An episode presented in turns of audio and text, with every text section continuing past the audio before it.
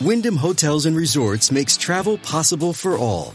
Whether it's the long haulers looking for a great cup of coffee, a roomier rest for the on a whim road trippers, or a place to make summer memories with the whole family. No matter who you are, where you're going, or why, with 24 trusted brands to choose from like La Quinta, Days Inn, and Super 8, your Wyndham is waiting. Get the lowest price at wyndhamhotels.com. Restrictions apply. Visit website for more details.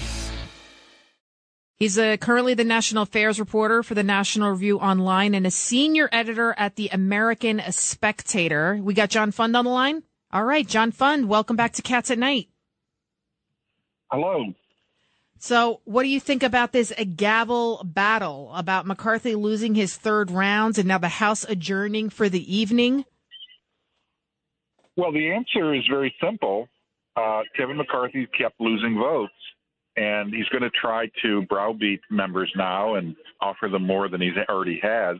But you know, when you show weakness three times, uh, basically people gang up on you because how how vigorous a speaker can he be? How trusted can he be?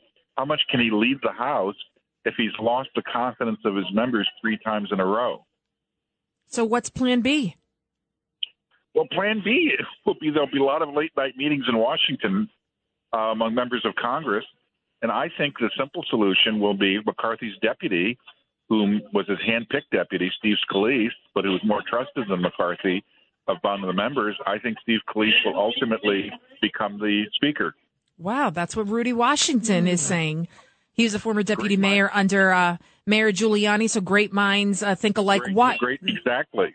Why? Why Scalise? I know Rudy was telling us it's, and you know Professor Dershowitz. We also had on the line. It's like everybody loves Sara Lee, everybody loves Entenmann's, and no one seems to have a problem with Scalise. John Fund. Why do you think Scalise is the right person for speaker? Because he doesn't lie like Kevin McCarthy does. Whoa, whoa, whoa! whoa. Tell us how you really That's feel. whoa, whoa, whoa! no, it's not. It's not a feel. It's a fact of life. Kevin McCarthy. I've known Kevin McCarthy for 25 years. Uh, we've never had a problem. Um, he's been a, a good source for me. Uh, he's been, I think, a very skillful tactical minority leader. He raised a bunch of money. Uh, I think he was a worthy foe of Nancy Pelosi. But in his personal dealings with members, he would often tell them things that he didn't turn out to be accurate or true. And he would renege on promises. And in other words, blind ambition will send you in directions, ethical directions that people remember.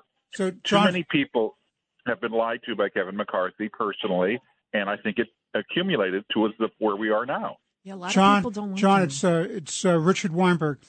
I I've been saying all along. I don't think this is about policy. I think this is about personality. So your conclusion is the same. Is that correct? But then when you have a bad personality well, and you lie to people, it leads to bad policy. Sorry, John Fund. Well, remember, Kevin McCarthy has no policy. I, I've known Kevin McCarthy for 25 years. His belief system is, are you ready? I'm Kevin ready. Kevin McCarthy. Yeah. Oh, yeah. His belief system is, say it again, John Fund. Kevin McCarthy. That's his belief system. Why well, is he different than any other politician? Well, oh no, no. There, there are degrees of everything.